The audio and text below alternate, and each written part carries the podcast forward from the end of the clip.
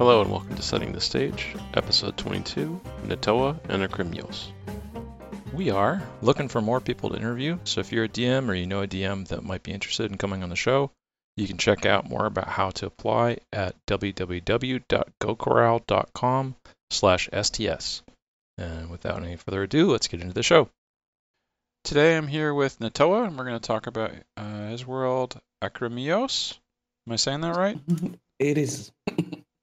Okay. Um, but first, let's hear a little bit more about uh, yourself and who you are outside of uh, the game.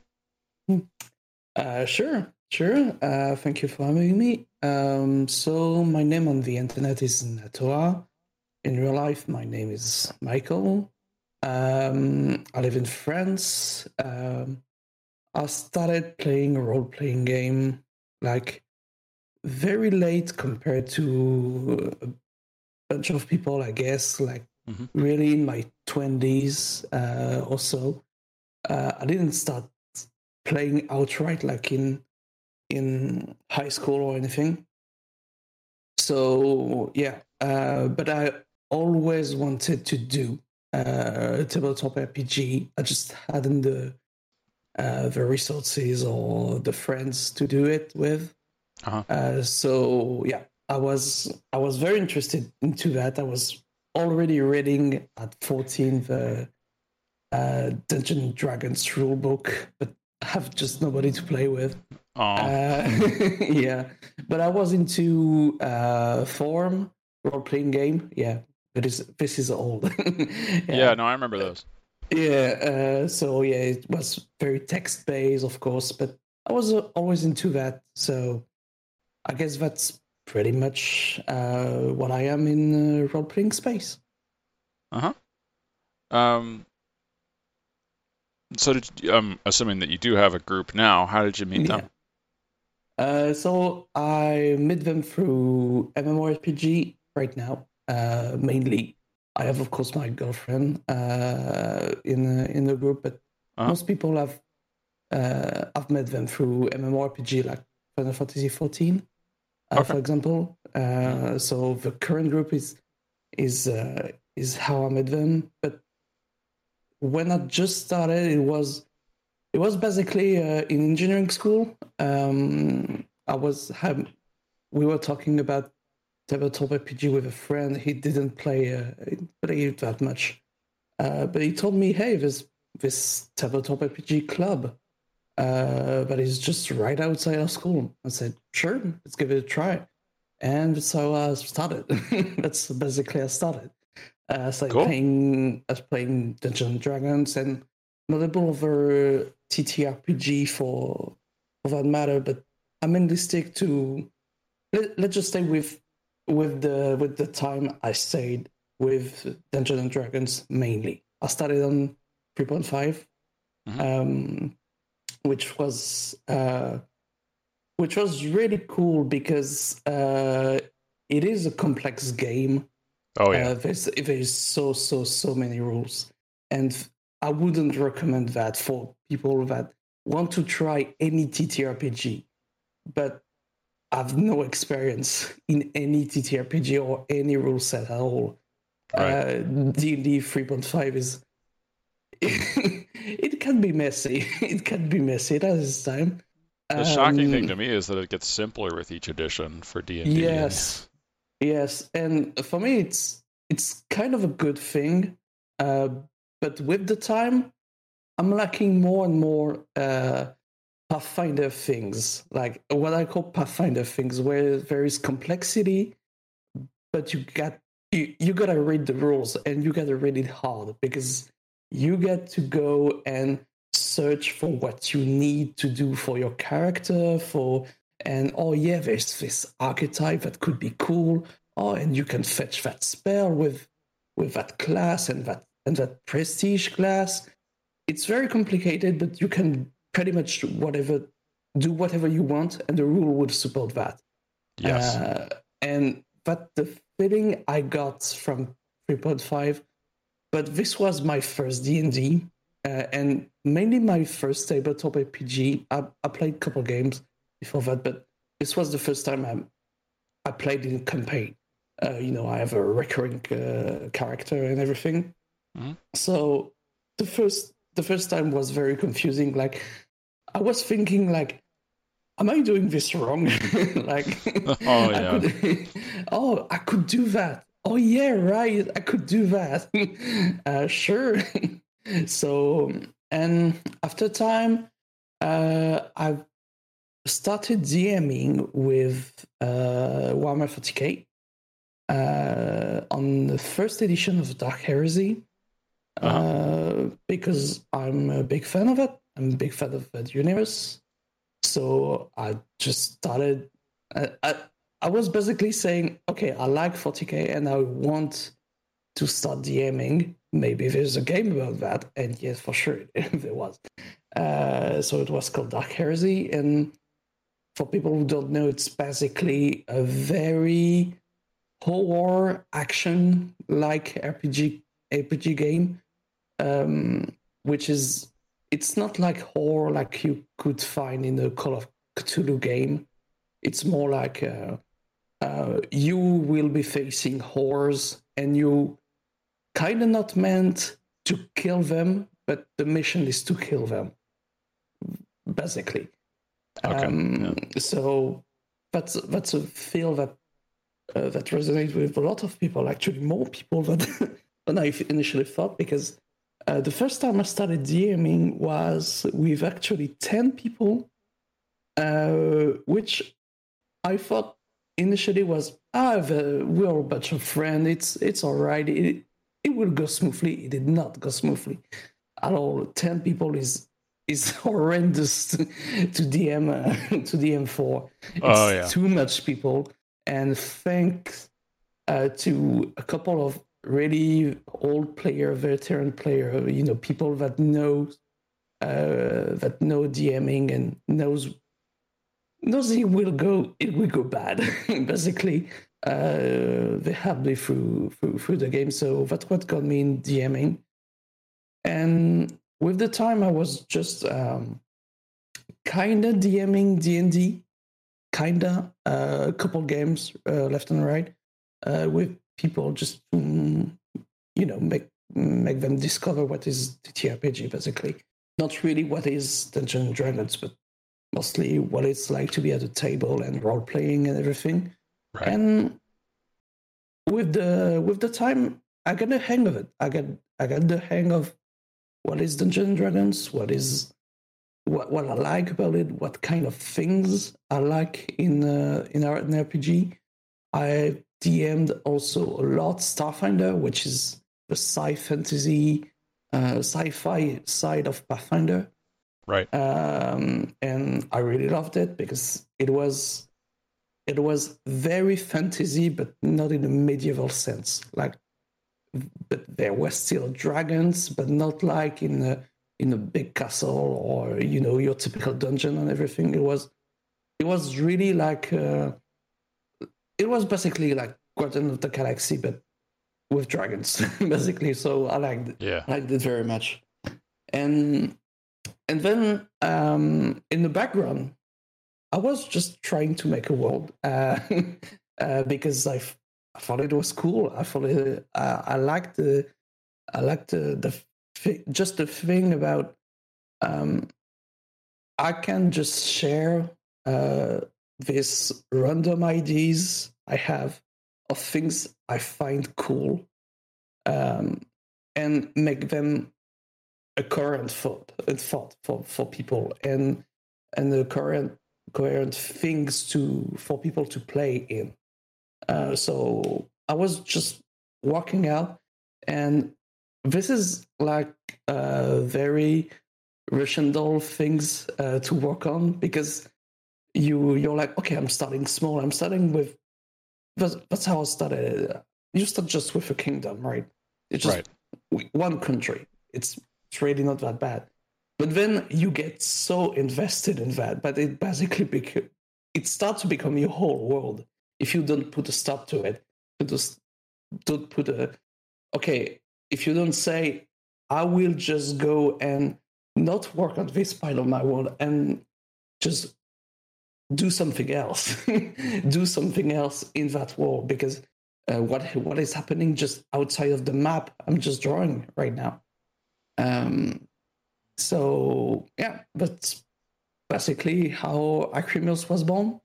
Uh, it's just Right. really, uh, it's just really uh, trying to make uh, uh, something very unified on random thoughts that thing of things I find cool, um, and I want my players to play in. Yeah, yeah. Um, so you mentioned a lot of like sci-fi stuff that you'd been doing earlier, like Starfinder or um, Warhammer 40K, obviously. Yeah. Uh, are you is Acrimo Akrimyos. Akrimyos um, keep stumbling over it. Thank you. Uh, is Akrimyos uh, a um, sci-fi setting at all? Uh, so it is a medieval fantasy settings. If you play in it, you play quote unquote your typical D and D game, right? You you will find kingdom and castle and everything, but um, the world has been constructed as a sci-fi world. Like they are literally. Maybe we'll get into more details later, but about the lore and everything. But for example, there's clearly to my players now uh, the sense that there was a big empire in the past um, that basically ruled all over the this world, um, and they were not coming for that planet. And I specifically said planet, like they basically came on spaceship Mm. they, my player my player don't know what kind of spaceship it is or anything but it is not mentioned that they teleported here. For example they did, not use a portal like you could travel between planes for that. Uh, for that matter like you can go to uh, the hells of the abyss uh, just by teleporting there. No they came with uh, means of transport transportation like uh, basically a spaceship. Yes. Cool. Yeah. Um, yeah. let- Let's get into more about the world. So, Akrimyos is a fantasy world, like you said, both like sci-fi bits sprinkled in. yes Um, what's the world uh, like physically? So basically, this is a very high fantasy world, and in a sense that basically, um, ev- I want to I want the players to feel that every nation, every civilization, whatever, however small they are or big they are, uh, they have to grasp magic to survive, to thrive, basically. Um, so I have this idea that every part of the of the world is very if there is a civilization uh, and they do not have ways to manipulate magic and make magic works for them, they will die. They will die um, with, and it will be just maybe because they don't have access to certain resources. Um, maybe they don't have access to um, they, they, they can protect themselves from threats uh, could be a multiple reasons for that but it is a high fantasy settings in a way that wherever you go you will find people that have that manipulate magic but not in the same way every time um, they could be for now they are the, the players are in the kingdom of Calham, which is on the uh, the continent of Ardentia, and uh, it is a very typical. So people here manipulate the, the magic by uh, basically their theory is what they call the flux. Um, Okay. It is uh, the, the what they call the flux is actually raw magic, but just just stagnate everywhere. Like if it were gas, that would be like magic. Um, and so there are winds of flux. Uh, and what I like about it is that even if people manipulate magic maybe very easily, uh, they don't have all the rules in hand. Um, and they could have the feeling that the rules are not the same everywhere, but they are. It's just that every civilization think of it differently, uh, completely differently. Um, and better example I have of that is um, right in the north of uh, the kingdom of Calham.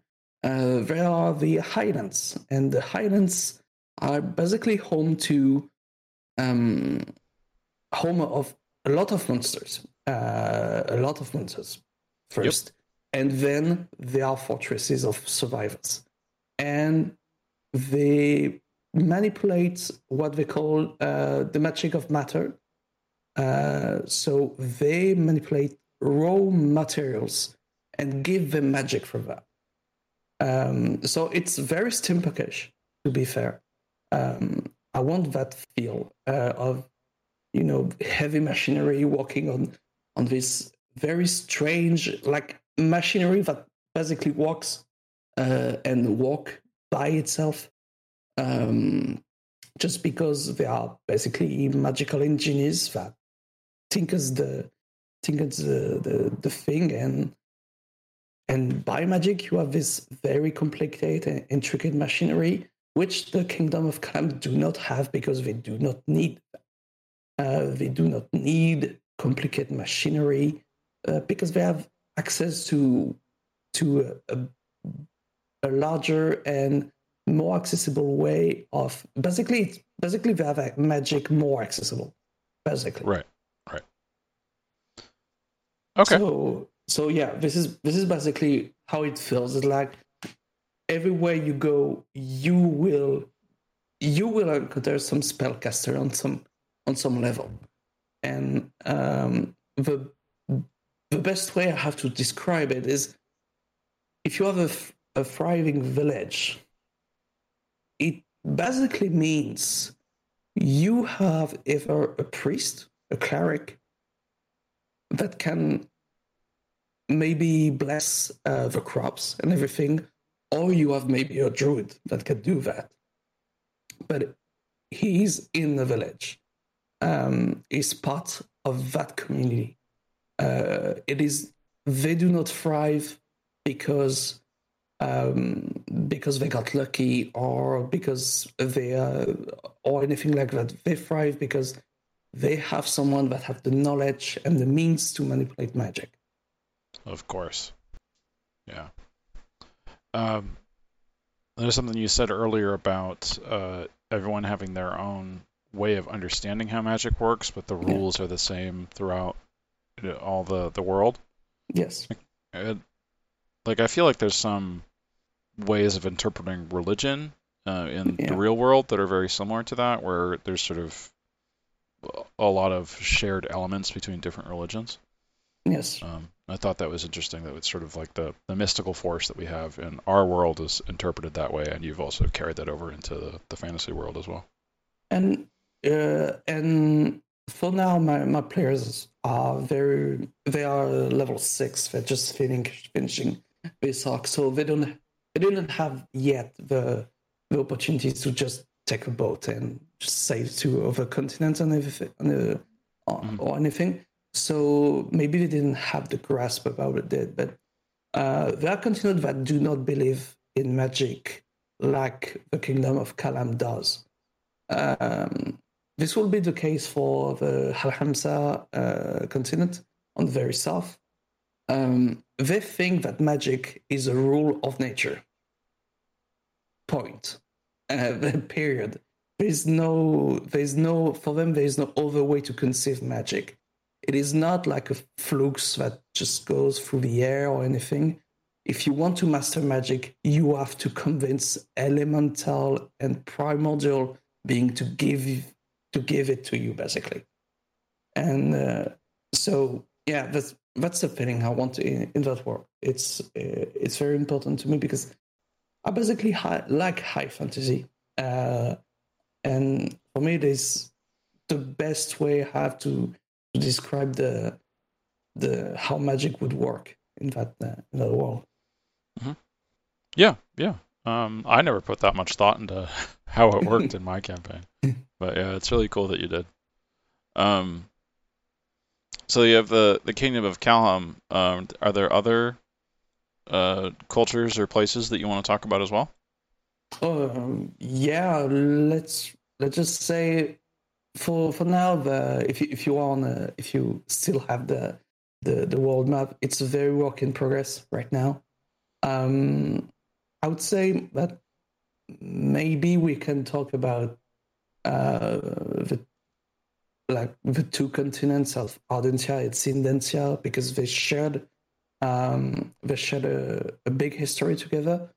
But for now, there are um, if you if you were talking about radio civilization, um, maybe I would say the Boreans Reach, Uh-huh.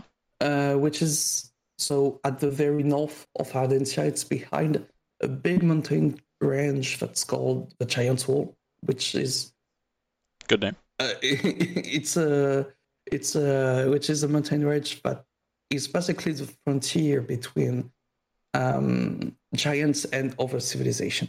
Uh, and there are a lot of of very very powerful beings that just get the giants in check. Uh, my players have have encountered one of them, uh, which is a which is a white dragon um, that took a north, uh, basically. But it's not really a north, but it it do feel like that. But it's more like it's more like he's doing a favor to someone else. But Oh, basically, okay. there's a there's a there's a he took an oath to basically keep the giants in check. Um, and so eh, this dragon got a couple name, couple fun name like the last season, the last winter. Uh, so it is a very powerful being. But if you go be, be, beyond the Giant's Wall and to the Borean's Reach, uh, it's a very cold place uh, because there's what the what the giants would call the Frostfire Maw uh, at the very very north of the Borean's Reach, uh, and it is basically what every tribes of giants want to fight over. They think it has some kind of divine purpose. Uh, it it's it's basically a sacred land for them, and every uh, giant chief wants a piece of it, want to control it, um, because they they think they basically can achieve godhood through that. Okay, so the Um, the giants up there are fighting over a piece of land that's called the Yes. Frostfire Maw. Is that right? Yes. And so and so the Frostfire Maw is actually a, a pit. It's it could be like a volcano, but I don't want it to be so high up. Um, it's a pit of eternal fire in in this frozen wasteland. Okay. Um, it's a pit of eternal fire, and they fight over this uh, this piece of land. Um, yeah, basically because they think they will achieve godhood if they um, if they are the master of it. Uh, so every giant's chief uh, wants to fight over it, and basically want want this to start a crusade. It it's it's how it's how best I would describe it. Um, Uh-huh. They think if they hold that power, they could unite every tribes of giant and basically start a crusade, and and claim and claim more lands. Um, the ver- the real reason behind it uh, is because giant have a very very very special way of using magic. In again, we we're going on we're going magic road, but Yeah. basically giant are magic eaters, but they do not control that. They just suck up every magic around them, every source of magic. Um, Okay. They, so that's why the Borean's Reach is a frozen wasteland because there's no more magic in it, uh, in this. And the Frostfire Maw is actually a pit of just raw arcanic, uh, arcanic power that just is is there, and it's just basically materializing in form of lava, but it's not really lava. It's not really fire. Um, it's just it's just a raw piece of arcane power that just pour into into the world, and they try to fight over it to achieve God godhood, and they probably would achieve if they if they do. Mm, okay. Um, they probably would achieve if they do. Um, it's just that they are fighting of who's getting it, basically. Okay. Yeah, that matches really well with the lore for the existing Eldritch and Death Giants, if you've looked at those before. Yes. Yeah. Yeah. It seems very similar to how those work mechanically within the game. That's really cool. Um, yeah, that's neat. That's very, very different from Calham and just right Yeah. over the mountains from it. yeah, but they are actually my players are actually on Giants Hall right now, not chasing any giants. Uh, they are like on a not so populated giants side of the Giants Hall. Uh, they have encountered the the white dragon. Um, they have encountered uh, her, and she was kind to one of them because uh, one of the player characters has a background history with this uh, with this dragon, but Uh-huh. uh, I mean it's a white dragon, so basically she was playing nice just for that player character. she didn't give really a damn about the other ones, um, and to be fair, in that world, dragons and especially ancient dragons, I want them to feel like to the to the unknowing eyes, they would look like gods, basically. They're not. They're they're clearly not. But they will- they would look like gods. They can change the, the weather. They have tremendous powers. Uh, they can cast really really powerful magic. Uh, so yeah, they they would look like gods, but but they're not. They're not. Gotcha. Um, well, that that segues into my next question really well. Uh, what are the gods that you have in your campaign? So I have pretty much I I've kept the name from uh, Forgotten Kingdoms uh, gods because I don't have really that much inspirations for name. I'm really bad at that. Uh, really. Ah, that's all right. Um, I just had uh, one like one god that is uh, on. I, I just created it, but the other gods uh, are like different version of the Forgotten Kingdom. Like I just say, okay, it's basically him, but it's not him. So I'll take that god and just change a lot of things about it.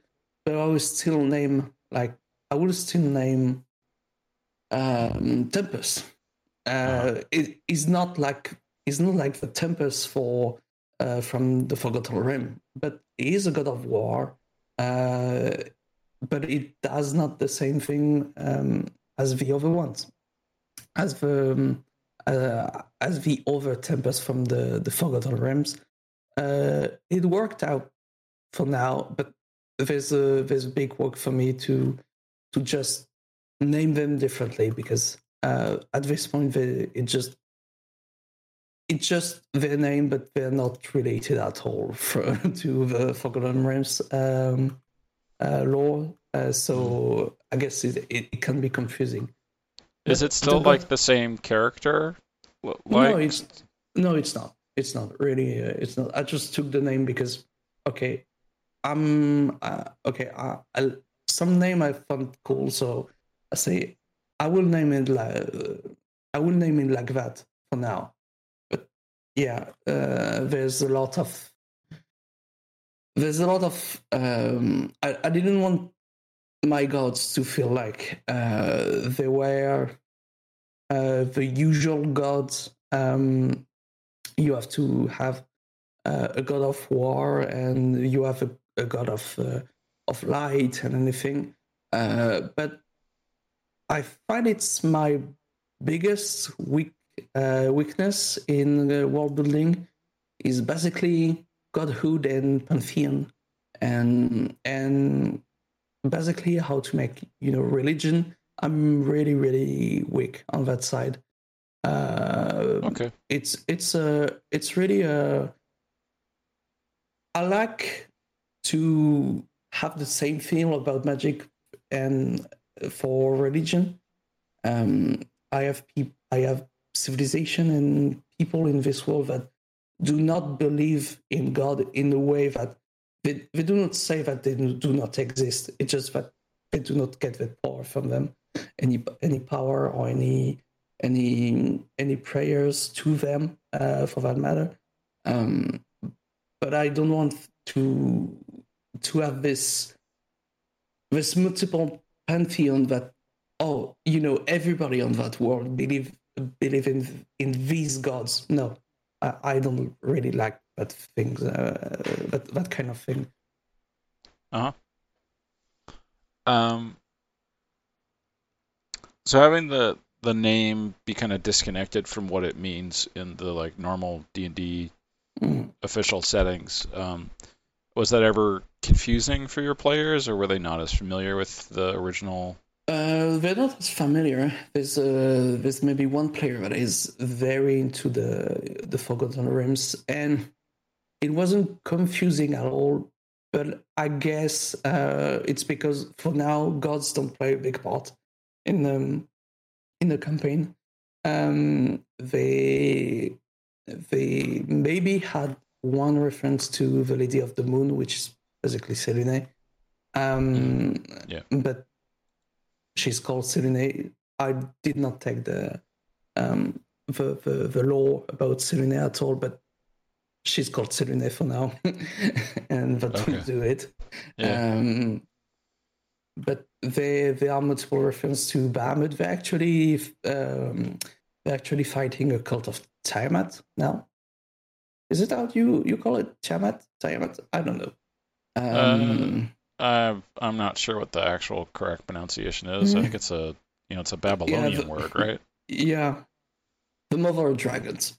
That's it.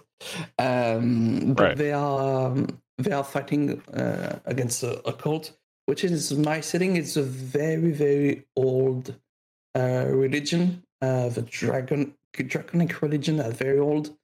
Nobody really worship them anymore. It's it's it's basically like it's basically fall out of fashion and um, very only very ancient tribes uh, still worship um, still worship um, draconic figures. Uh, would it be Bahamut or or Tiamat? Um, but that doesn't mean that these gods do not try to to interfere with the with the mortals.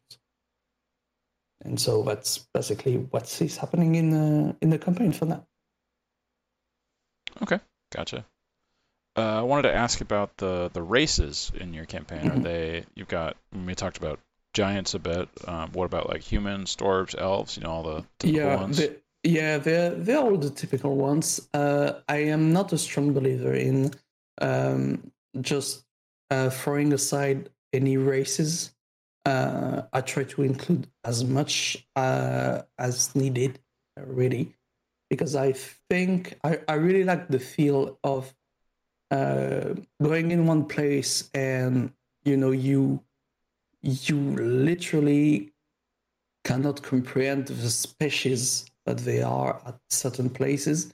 And so I think it made it always make for a more interesting world.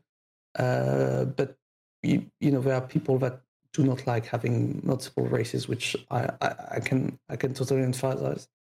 Um, which what what I like is basically just I, I take it as a challenge basically every time. Mhm.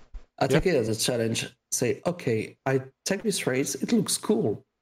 I don't know where it lives yet, but I will try to come up with something that will make them part of my world right now, uh, in the in the most coherent way uh, possible. So the thing is, uh, so I have basically human elves, uh, which in my world, uh, high elves and uh, wood elves and are actually the same kind of elf, just culturally different. They are the Uh-huh. same kind. Uh, they just have very, very different cultural uh, cultural uh, uh, difference. Um, they have dwarfs, of course, uh, halfling, goblin. Uh, goblin are in my world like they have this ability to uh, in a very few in in a very few generation to adapt to where they to where they live. Mhm. Uh, so goblin are actually kind of part of civilization of other civilization. Uh, you can encounter goblin in major cities, for example. Um, they call they call big eyes, uh, big eyes goblin. Um, they are goblin that just adapted and their body changed uh, to be more to be more accustomed to other races, so to humans or elf or dwarf or everything. Um, but my players have already encountered uh, two two other kind of of uh, goblins, which are you know the big ears and the big hands. Um, the big ears, which are basically goblin hunters. Uh, they are very thorough in nature, uh, and the big hands are basically scrapper and engineer. They do uh, they, they they just survive by exploiting the land and making uh, making big machinery uh, out of it. Um, there are gnomes. After that, there are orcs. Uh, there's a big history in Calham about orcs uh, because the kingdom was basically funded after an orc invasion has been repelled. Um, so there's a there's a, a bit of raw about orc and half orc, uh, for that matter. Um, after that, half elf, kobold, uh, what I could there's, there's dragonborn. Um, Right. There, uh, there are Goliath, tiefling. Um, I did not, I did not make like uh, the big things about Aasimar uh, as much as tiefling, uh, but they do exist. It's just they are very rare. Um, Gotcha. They are, um, yeah. I try to incorporate them as many as possible. Like, I, I really like to to have this uh, this feeling when you go into a city and you don't know what kind of thing you will encounter there. Uh, it allows me after that to make big contrasts uh, with other cities that are maybe maybe less appreciative of, of diversity. So uh, it just communicate that oh yeah maybe they're not as kind as we as we think because they don't allow I don't know they they don't allow any uh, any other races that this race in the in their city that kind of thing. Okay, so mostly people are living together with the different races and they're not really Yeah. segregated. No, then they did not encounter that for now. There are places of the world that do function like that, like maybe the Scales Coast on Endenshire, which is not really a country and more like a, a geographical place, um, which is uh, which there is a, a not like a big war, but there is bit of intrigue between uh, between dragons and uh, on Scales Coast. That's basically why why it is called the Scales Coast. Um, and they tend to not like what. Basically, it's not based on race, but it's based on scales. Um, so they don't like anything that do not bear scales uh, in there. Uh, they tend to see them as prey or nuisance basically. Uh huh. That, that makes a certain amount of sense.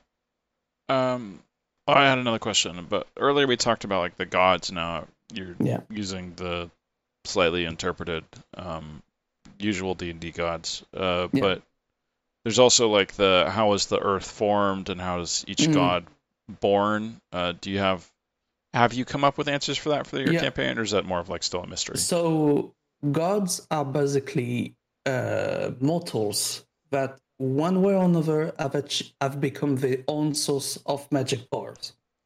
Um, they became whether through a very powerful magic item, an artifact, or uh, maybe another gods uh, give them a godhood, or maybe they have a rich understanding of magic that is so out of this world uh, that they basically became gods. Uh, it's it's really like civilization try to harvest magic from something.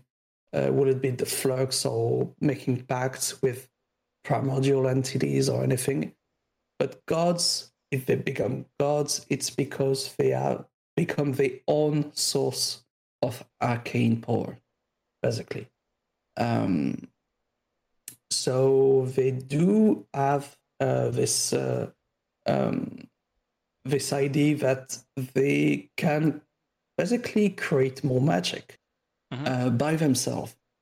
Uh, now, how they how they were born are very different uh, between uh, between all of them. It's really they. I do not like uh, the the Pathfinder approach of uh, you know there's uh, an intricate and complete history of how God bec- became a god. Um, Yep. I really I really like more the Greek mythology uh, approach, which is yeah, he's a god, yeah, that's it. Um, you don't have really the details about that. Uh, it just he is now right now at the time where you're reading this, he is uh, or she is a god, and that's basically how it is. Uh, you don't have the you don't have any more technical details about like, oh yeah, Zeus can transform into gold. Uh, how that's worked, I don't know, but it does. it does. It can Right, turn into a right. bull. It does. yeah. Um, and so that's that's what I like in uh, in Godhood is that I read these little stories uh, to to just emphasize certain certain aspect of of this godlike.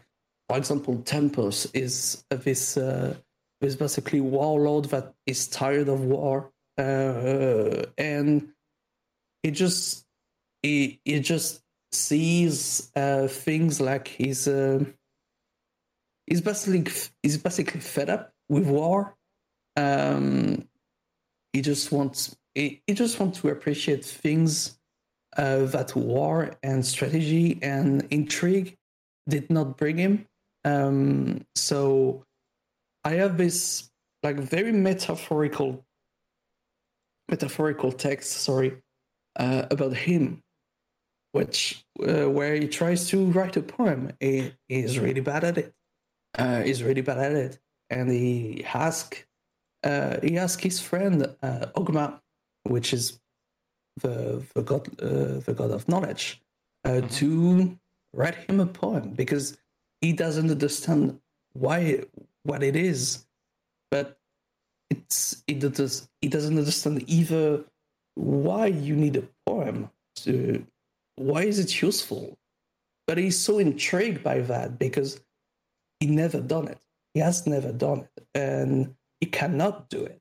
So i have these little very short stories about god uh, about who they are and uh, what they aspire to do uh, in this world. And yeah that's basically how i i imagine godhood uh, is that they they are people that became so good at what they do that they are their own source of powers.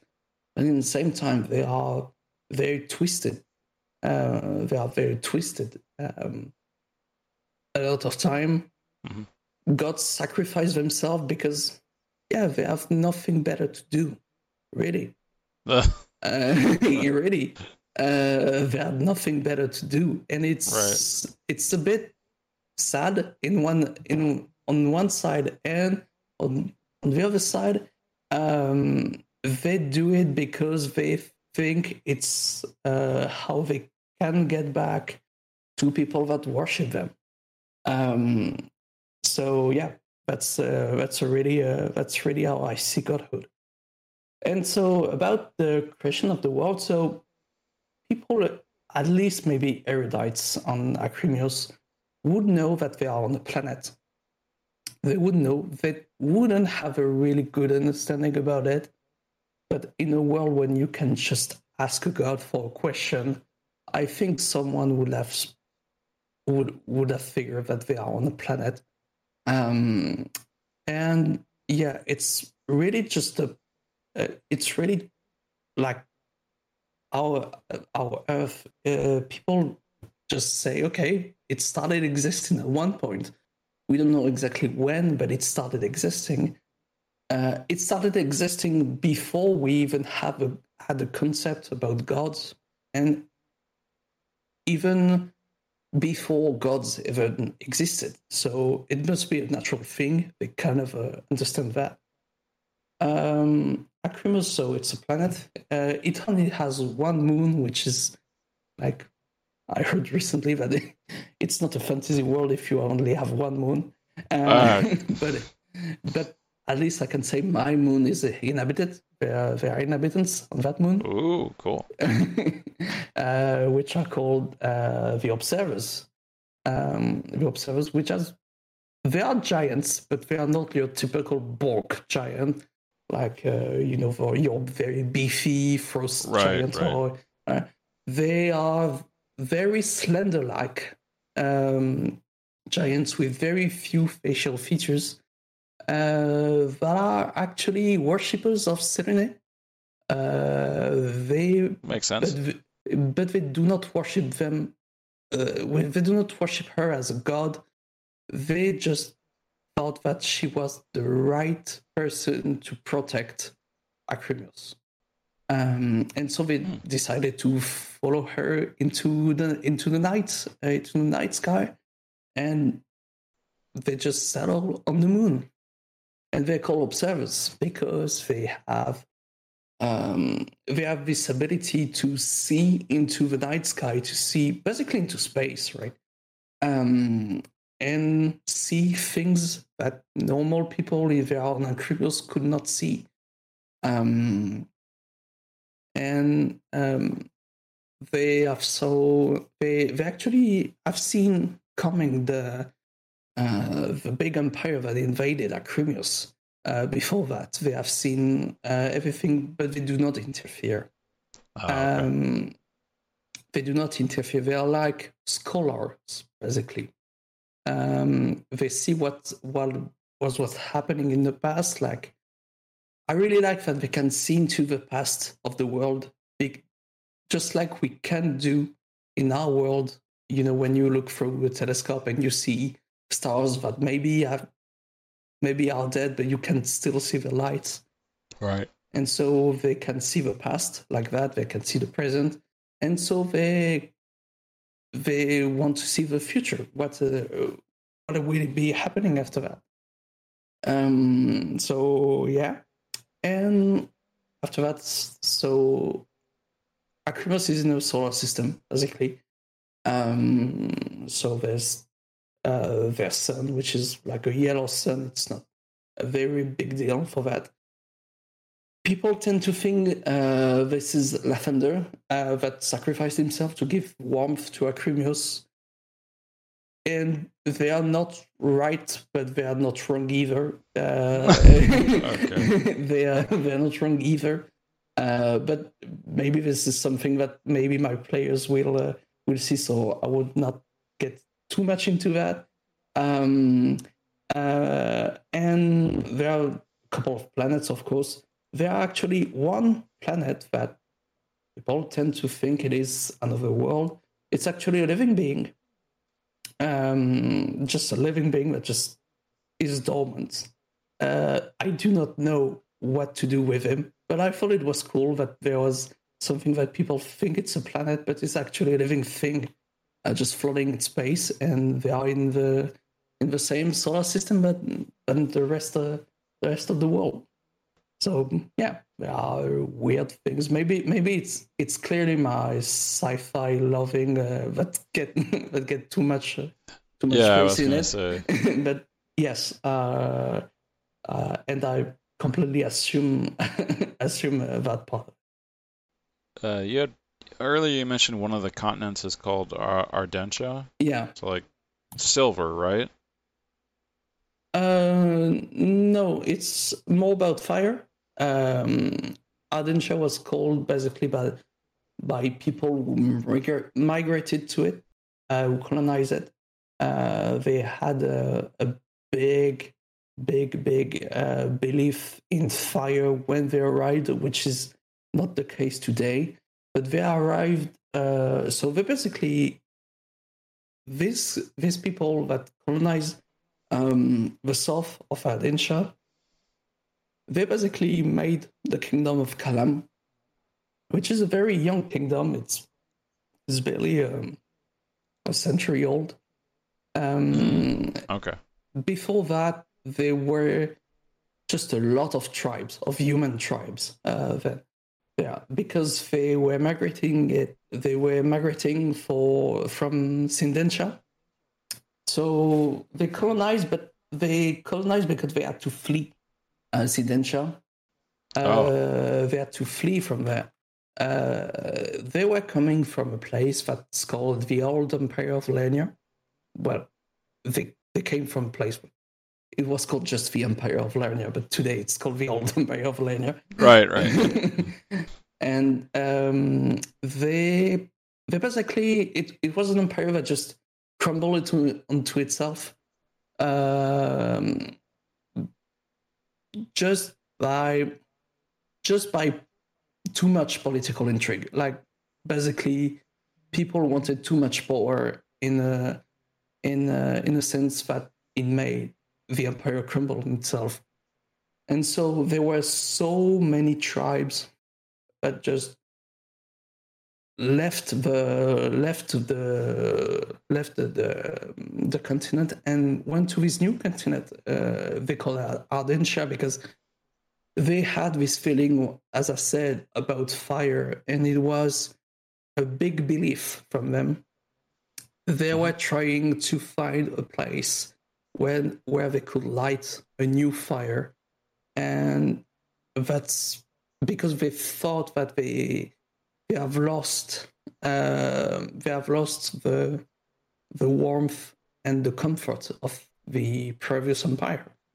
Um, and basically this fire basically just burned everything.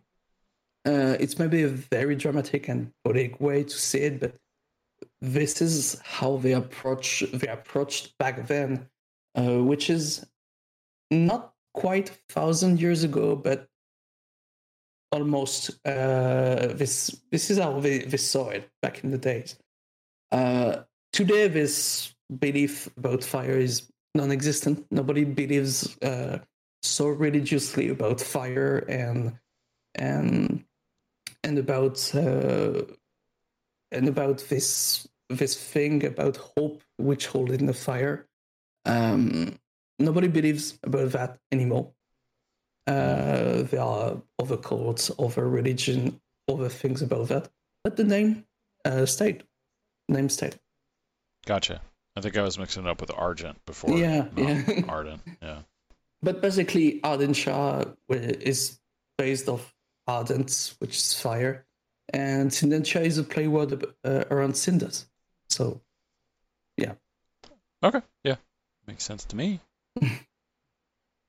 um, did you want to talk any more about your campaign world before we got into like the events of your your current campaign that you've got going on or finished up recently?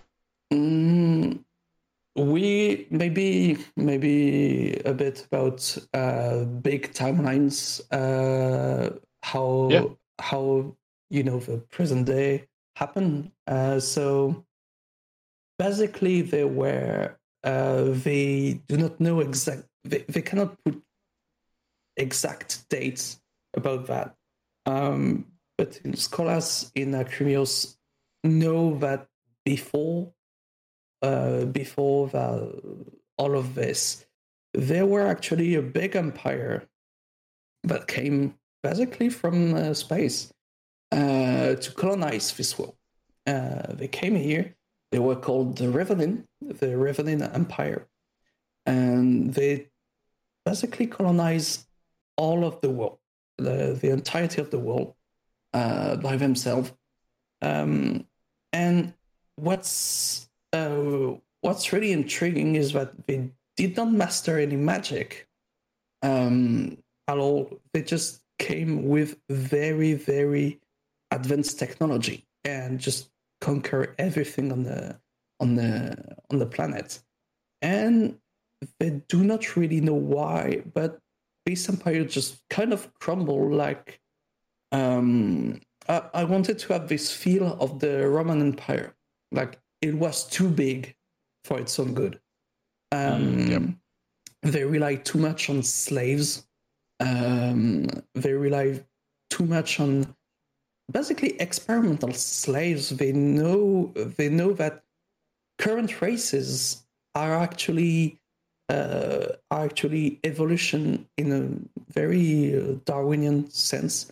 Uh, they are evolution of basically these slaves that were bioengineered by this uh, by this reven- these revenants, um, and so they relied too much on slavery. And at one point, slaves got up and rise and defeated this uh, this revenant. And it's not clear uh, whether uh, when and how the empire crumbled technically. Uh, they think that actually there are some gods that could be uh, old revenant, um, but they're not sure uh, on that. And even if they're not gods, like mythical creatures could be either revenant or um, result of revenant experiments. Um, so this this is actually a big point of maybe on the on the on the campaign actually about the the revenant, um, and they do kind of know that when they when the revenant invaded, there were actually another uh, there are actually uh, people on Akrimyos. It was inhabited uh, by by an old races, and they wiped them culturally and physically. Uh, they the made sure to basically destroy traces of uh, this civilization. They did not do a perfect job, but it is very complicated to have any sense of who was who was on Akrimyos before the Revenant. Yeah, that's really cool. Um, so you're saying that was like a lead up to like the the campaign that you're running Yeah. now? Yeah.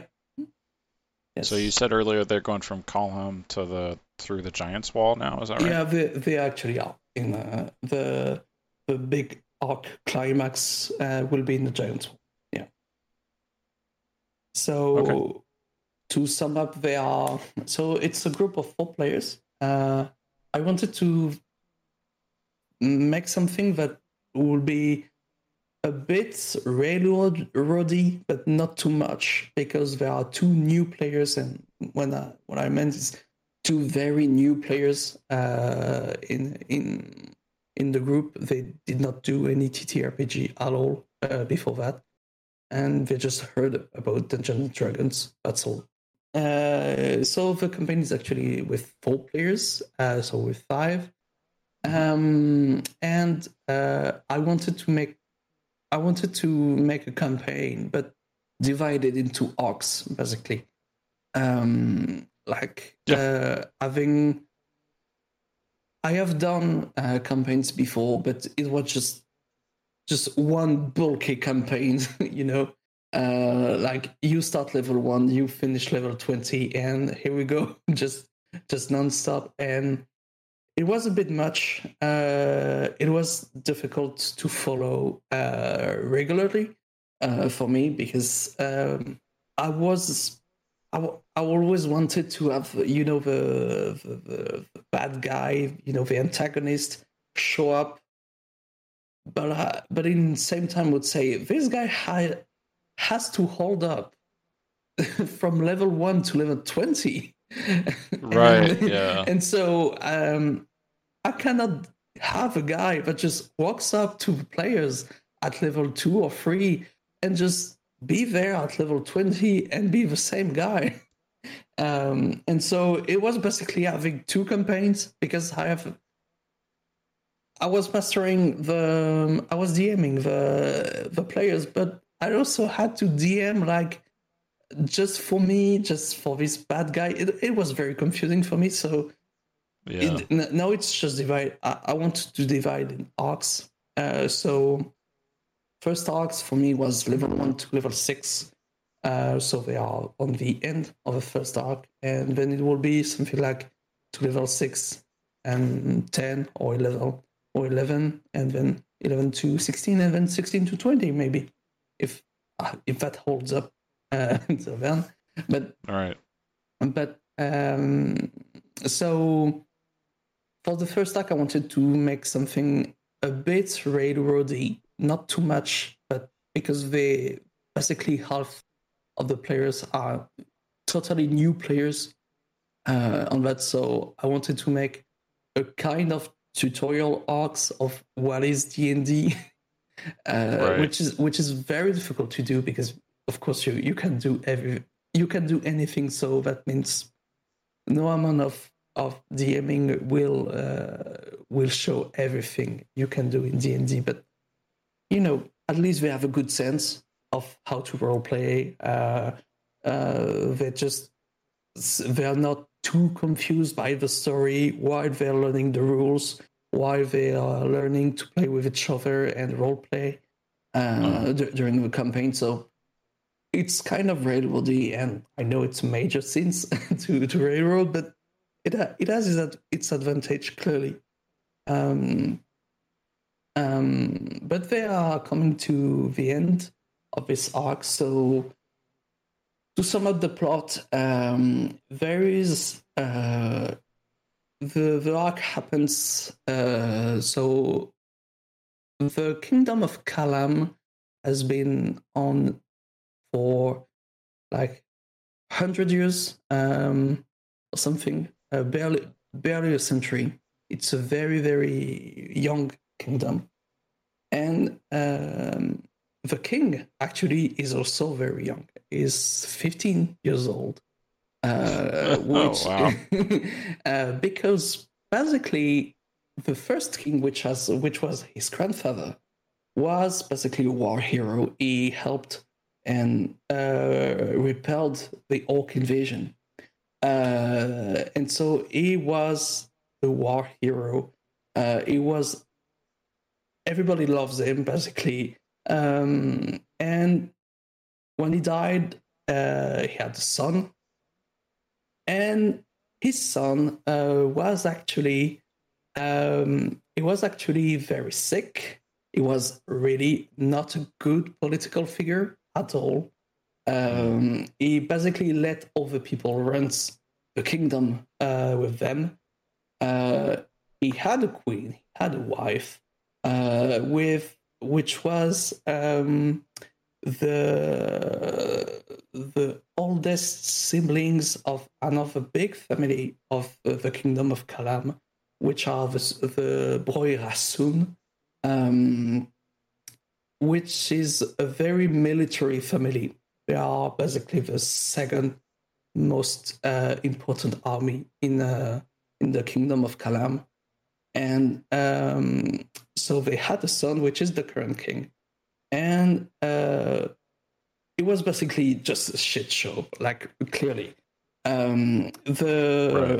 the the so the the king at this stage is not a good political figure. is uh, is is really bad. Uh, he basically let other people run the kingdom, and so there are a lot of guilds that take too much power in the in the kingdom, um, and a lot of people just just criticize him for that. Uh, when he had when he has a son, his wife died giving birth. Uh, so now there's this very complicated political tension with uh, the um, basically the big military family of this of this kingdom because they they are they are in this process of grieving and they now they hate each other's guts. And the king die of uh, dies of uh, dies basically of sickness uh, we do not know if it's poison or or if it is really sickness but the thing is now the king de facto is this young king uh, which is uh, which is called petrus Petrus Calham. Um, and uh, the thing is, he's 15. he is 15. He's technically the king. Um, and if it were not for the help of some people that stay very faithful to the Calham, the Calham family, he would have been overthrown, clearly.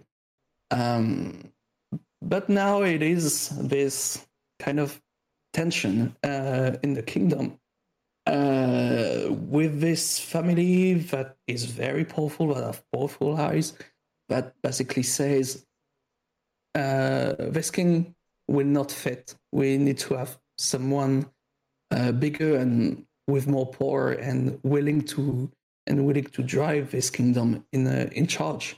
And people that says, uh, let the kids grow. Uh, I'm sure if he's if he's mentored good, he will be a good king, just like his grandfather. And, of course. Uh, so, so this is this political tension, uh, and it's basically a civil war waiting to happen. to happen, basically, uh, which is which will be happening if players don't make it.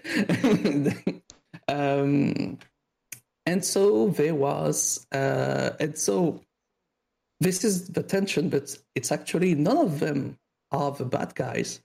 Uh, it's actually an old veteran soldiers of so uh, Suna, which is the town, the city of the Borear Hasun, so the mm-hmm. uncle side family of uh, of uh, the the current king. Um, it's an old veteran that basically did people for dramatic reason call him a martyr, but he didn't. He did not die. He was basically he's he's a half elf. He's an old half elf, and okay. he he basically lost his squad of um, of um, they're called. I have the name in French, but I did not translate it. They are basically soldiers, but with magic powers. They are uh, blade mage uh, to be uh, to be uh, really uh, really precise. Um, okay. And so he lost all his squad to the first uh, the first waves of orcs that attacked uh, the kingdom of uh, what will become kingdom of Calham. Um, the, uh, he was made prisoners uh, because orcs wanted to have intels about uh, how how the tribes at this stage were organized further in the south, and it was torture. He saw all these people, uh, all his soldiers, his faithful soldiers, uh, killed and slaughtered before him, and he was freed. Uh, he was freed when the when the the war was over and the orcs been repelled. Uh, he was freed, but he basically stand there and being in full PTSD, and he starts hearing voices, voices that uh, basically these people in charge, these lords and duke and kings, they do not know what it takes clearly to run a kingdom and basically what it takes to bring peace in a kingdom uh, to bring protection in a kingdom. Um, and in the first first time, he started bit ignoring that part, and it just asked for uh, for his lord to have uh, to retire in a in a in a castle in actually in the in the giant's wall. Uh, that's where that's where we, they will fight him. Actually, um, he just want to retire. I just want to spend his day alone. Um, and what it just see is basically lords and kings just bickering at each other, but not doing anything for the people of the kingdom. Um, they just he just sees that there are just these two powerful families that will basically go at his at each other's throat, and yeah. he's just thinking that there are more powerful threats out there, and this kingdom is not safe. And so and so he's basically just thinking in circles, and this thinking circle is actually Tiamat. Tiamat that show him that he needs to be in power. He needs to be guiding, guiding, um, guiding uh, this kingdom because he has known. Uh, he's he's no he clearly knows the threat that comes uh, comes to it. Of course, it does not know everything. It's just Tiamat just um, just making this bigger than it is. But uh-huh. so he starts to making to make this cult of Tiamat but he is a is actually a lieutenant, so he has some strategical knowledge, and he does not do like big uh, big attacks on on things. Basically, he just uses mercenaries to disguise them as bandits to do what what he wants to do. In a, and that's how they discovered that the some caravans were not attacked by bandits, but actually they were mercenaries. Uh, it was not like people just coming uh, and doing a highway banditry or anything. No, they, mm-hmm. it was actually mercenaries uh, doing uh, doing the things.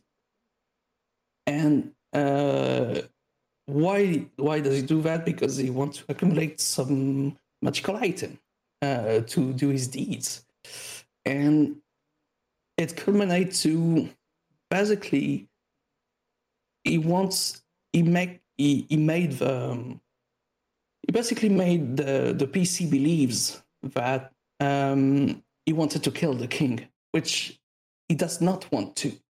Uh, he wanted to he wanted actually to make a failed attempt to kill the king, so it, it will spark the civil war.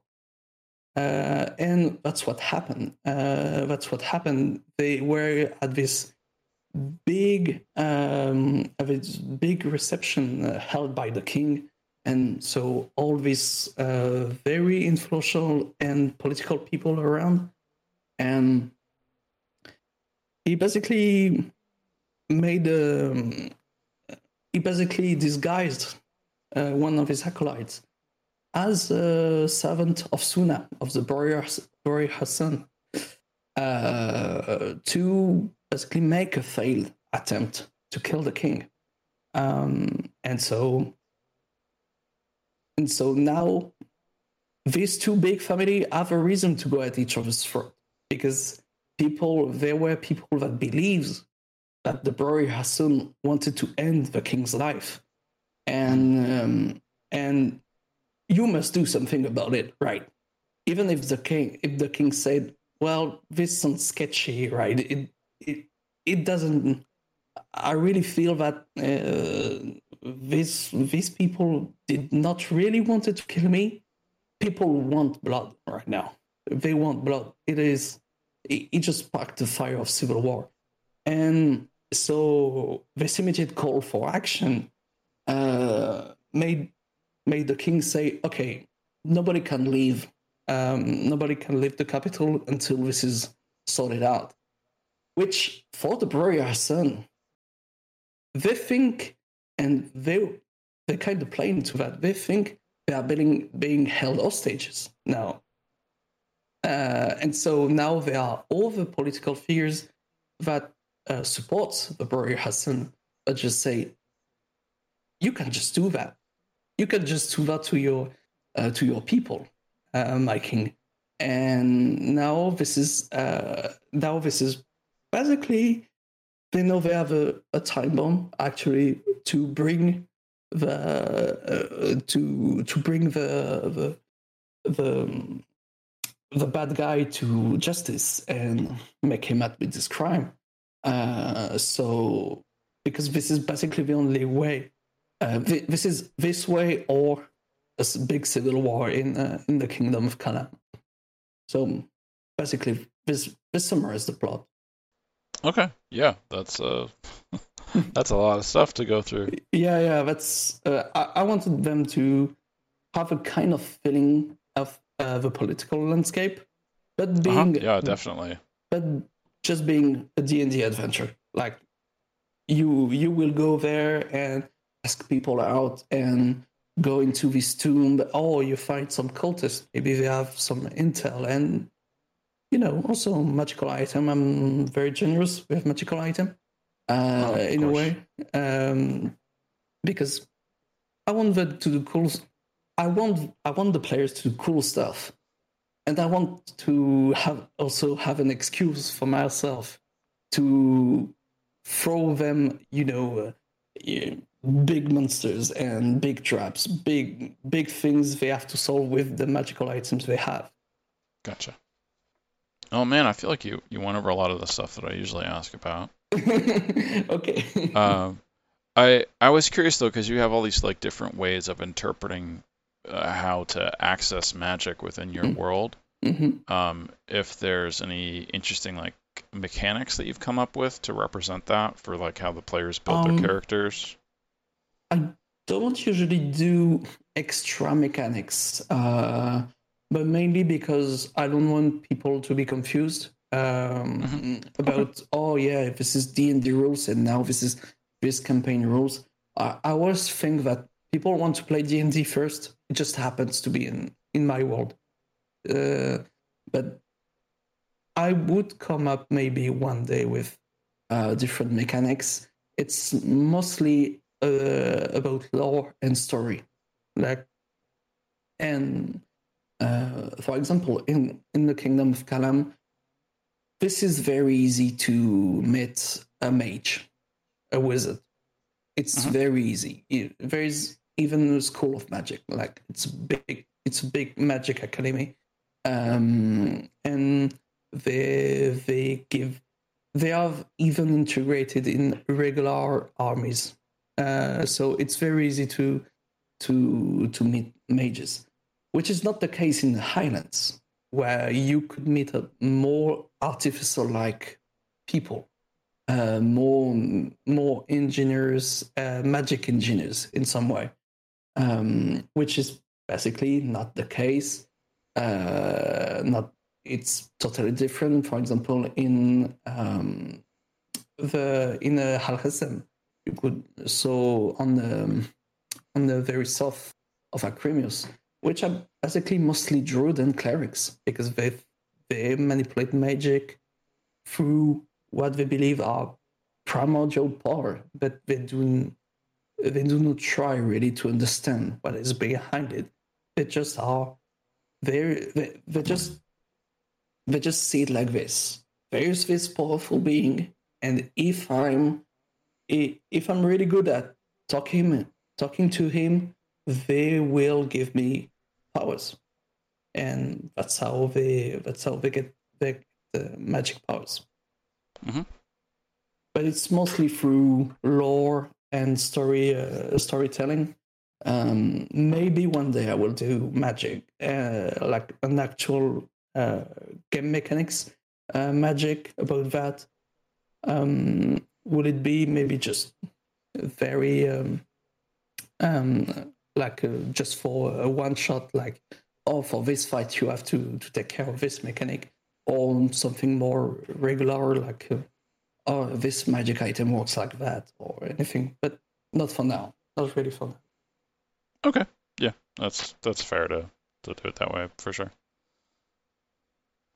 Um, well, did you have anything else you wanted to add about your your campaign or the campaign world? Well, um, this is a very work in progress kind of thing. Uh, even uh, on the big map, it is far from complete.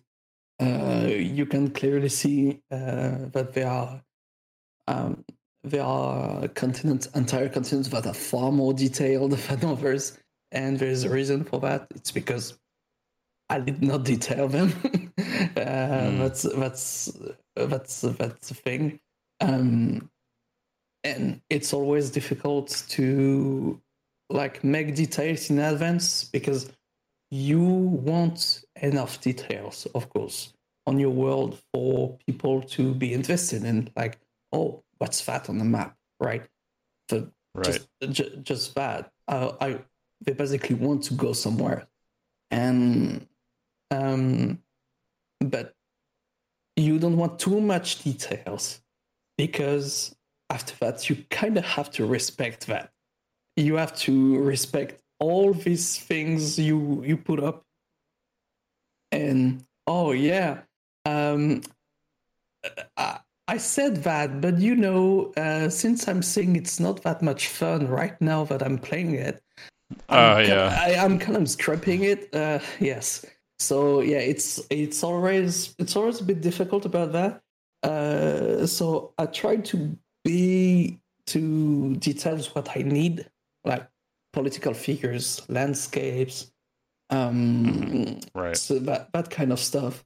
Uh, very old lore and ancient things, but I'm not trying too much on the detail uh, about uh, the day-to-day life uh, because because the day I have this feeling that the day-to-day life of a place in for for D and D is basically um, whatever you need to be to be the most dramatic and the most engaging in the story.